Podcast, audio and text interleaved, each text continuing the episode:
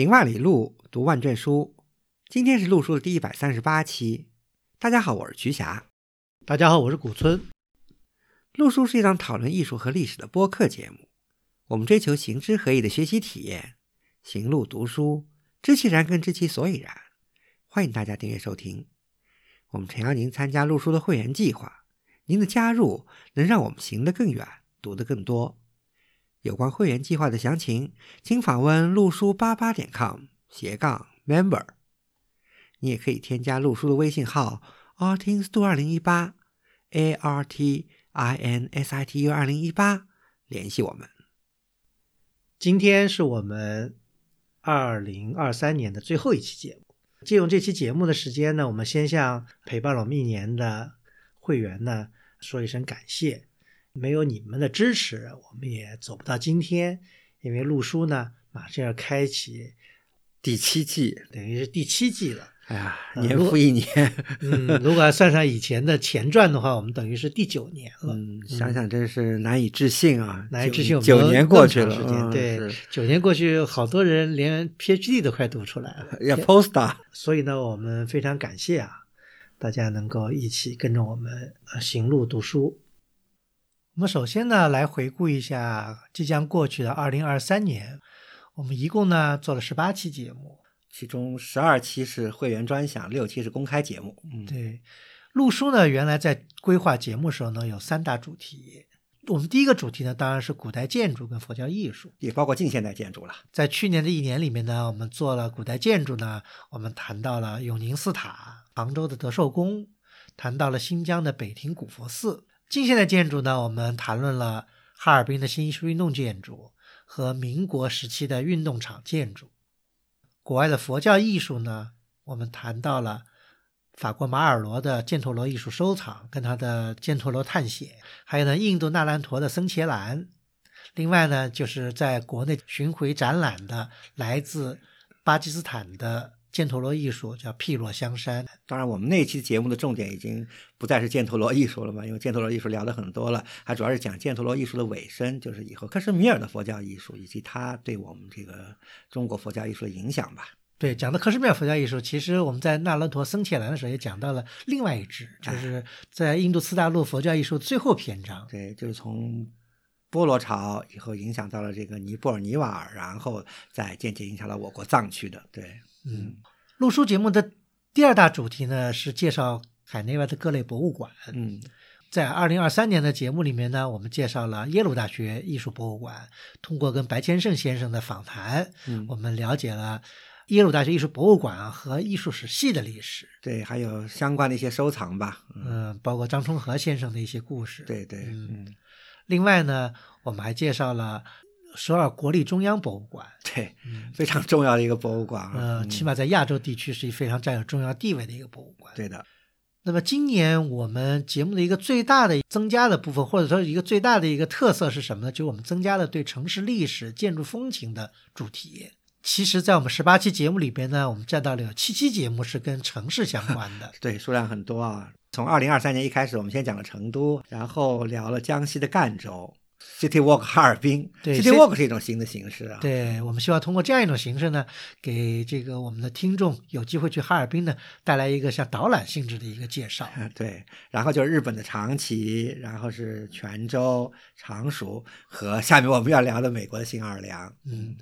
改变的原因呢，也是因为我们的听众呢，其实遍及了五大洲，对吧？对。那么我们的视野呢，也要从中国放眼到全世界。这过去的一年里面呢，我们不仅讲了中国的各有特色的城市，也讲了在亚洲和在美洲，就在各大洲的有特色的城市。希望呢，听友呢有机会呢，也可以去这些地方探访。今年这个变化的一个很大的原因，也是来自于观众的反馈嘛。节目。陆续推出以后呢，其实我们得到了非常热烈的观众的回馈啊，有公开留言的啊，也有私下给我们啊发消息的啊，提了很多很多的要求啊。我相信有更多的有意思的这个城市在我们未来这个节目的单子上。另外一部分呢，就是游学。经过了三年的困难时期吧，我们的游学活动呢也逐步恢复。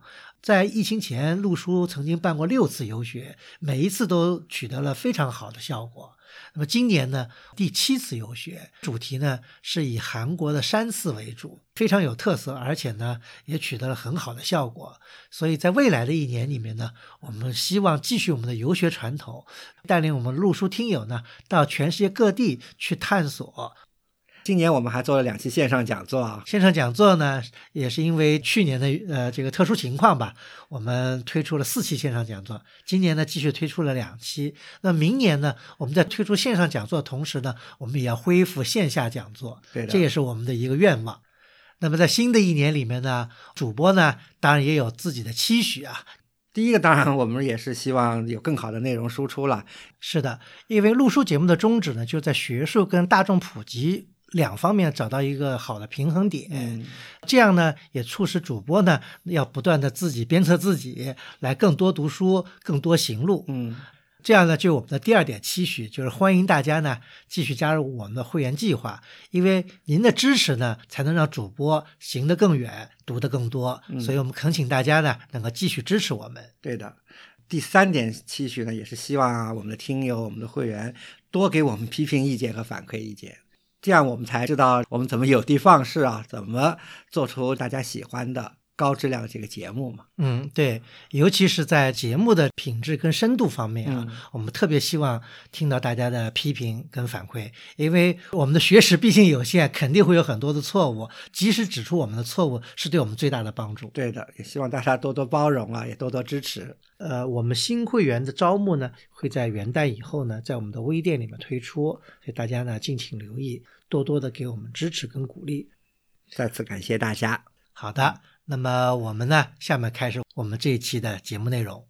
今天节目其实比较新颖啊，其实因为到也是到年底了，到年底呢，我老是能想起孔夫子的一句话，就是“子在川上曰：逝者如斯夫，不舍昼夜。古村老师这次不是在孔夫子的那个川上啊，嗯是在遥远的这个哪个川上，我觉得都是这样的。因为我呃回忆起来，无论你是站在黄河边，还是站在长江边，当然孔夫子估计是站在黄河边啊，甚至站在任何一条大河流域，看着滔滔的河水或者江水，感慨这个时光的流逝啊。对，嗯的确感慨时光的流逝。因为讲到连录书都九年了嘛，对，吧？是嗯时光流逝。好多听友在群里面会说啊，没想到这一年过这么快啊！的确是，而且我觉得一年过得比一年快。对于像呃古村这样上了年纪的人来说哈，我想呢，当年啊。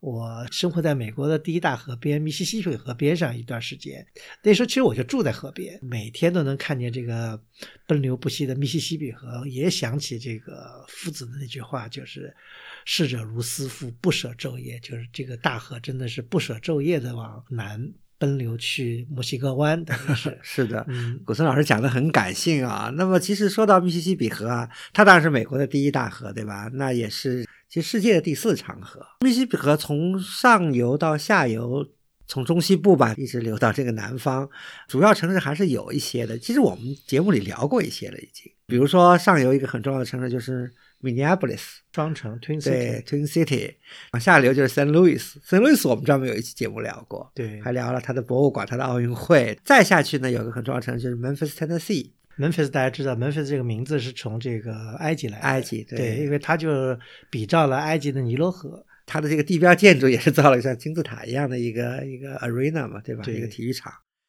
再往下流呢，就是到了密西西比河河口，它有个三角洲地带，这也是今天我们要聊的，就是新奥尔良。新奥尔良在美国来说也是一个算是一个另类城市，所以我们愿意聊一聊。虽然美国是一个非常历史不太悠久的国家，对吧？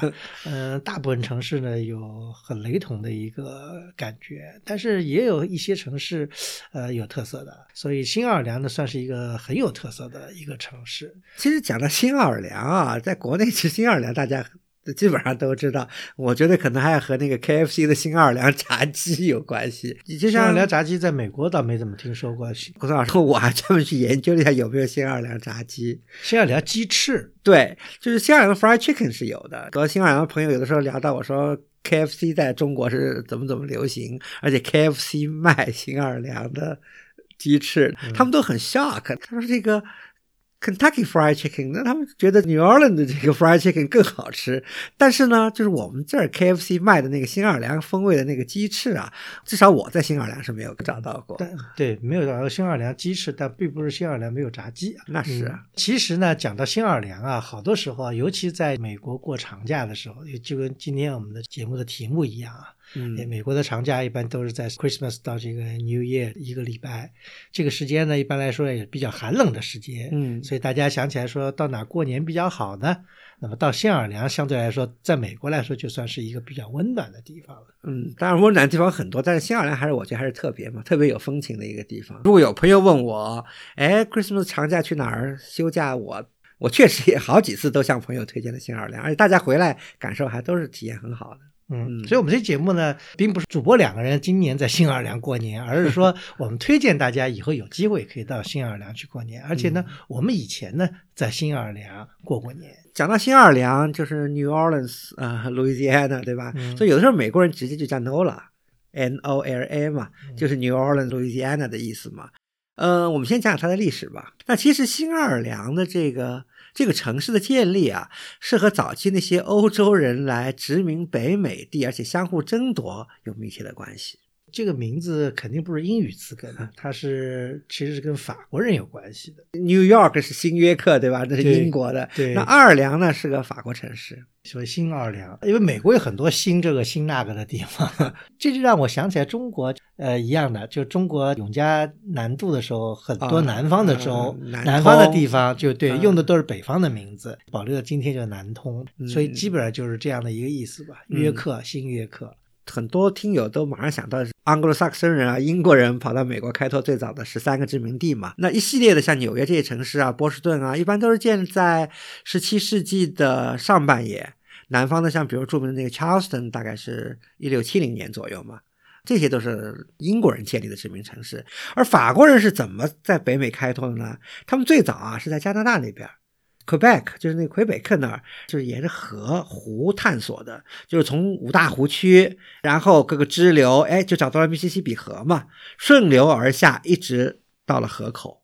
大概就是今天新奥尔良那个位置嘛，这个法国殖民者就把那一片，当时正好是路易十四的时代嘛，就把它叫做这个路易斯安那，和今天路易斯安那州还不是一个概念了，基本上涵盖了整片的密西西比河流域。因为除了法国人以外，其实最早到美洲殖民的是西班牙人，嗯，对吧？西班牙人呢，当时呢控制了这佛罗里达这个地方，在半岛。大家知道佛罗里达像一个手枪型的，在佛罗里达的最西侧，今天我们叫做 Florida Panhandle 的那个地方，那个地方呢，其实就是当时法国人和西班牙人争夺的一个地区。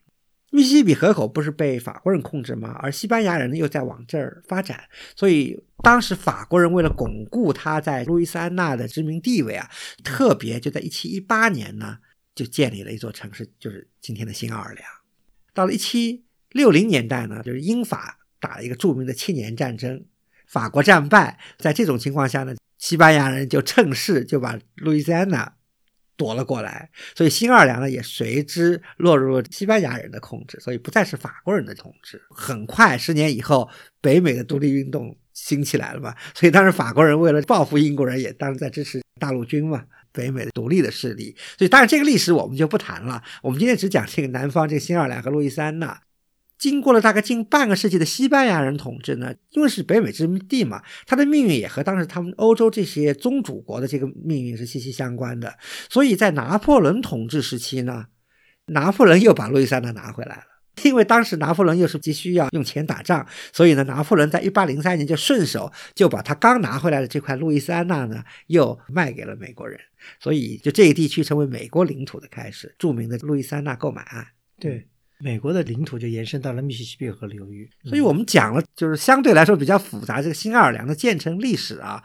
新奥尔良的建成历史啊，虽然在北美不算是最早的，在南方呢也都不能算是最早的，但是它相比其他城市啊，它在这个文化传统的许多方面它比较复杂。因为它有法国人的这个 legacy，有西班牙人的这个传统，以后有 Anglo-Saxon 人的这些传统，而且同时呢，因为在很长一段时间里，新奥尔良是南方美国南方最重要的奴隶贸易港口，所以有大批的黑人的这个奴隶啊，从非洲运到这里买卖交易。